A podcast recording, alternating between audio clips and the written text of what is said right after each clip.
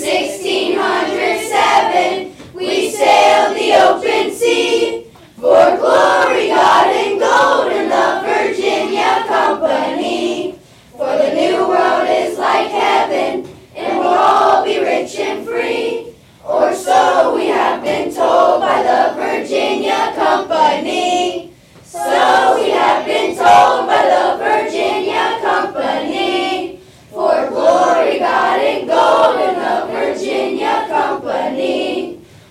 beaches of Virginia.